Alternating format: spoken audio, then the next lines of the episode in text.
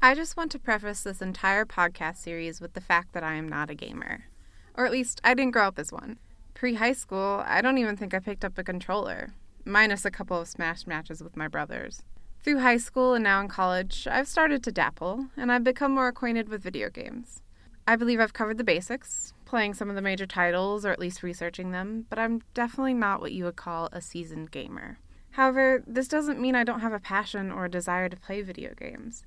In fact, I want to explore more. I know there is so much out there in the video game universe that I don't know, and I want you to come along with me.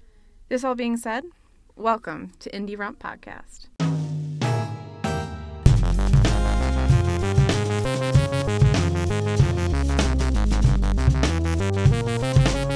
Hi there.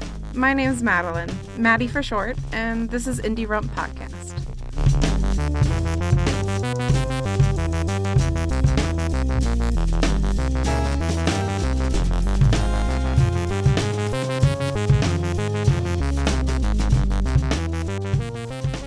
Through this podcast, I invite you to travel along with me on the journey of game exploration. So, what is this all going to entail? Every two weeks, I'll play an indie game, and I'll discuss it and analyze it here on the podcast from the perspective of someone who is not a gamer. Hopefully, I'll also include an interview with the creators, talking with them about how the game happened and why it happened. It's gonna be a lot of fun.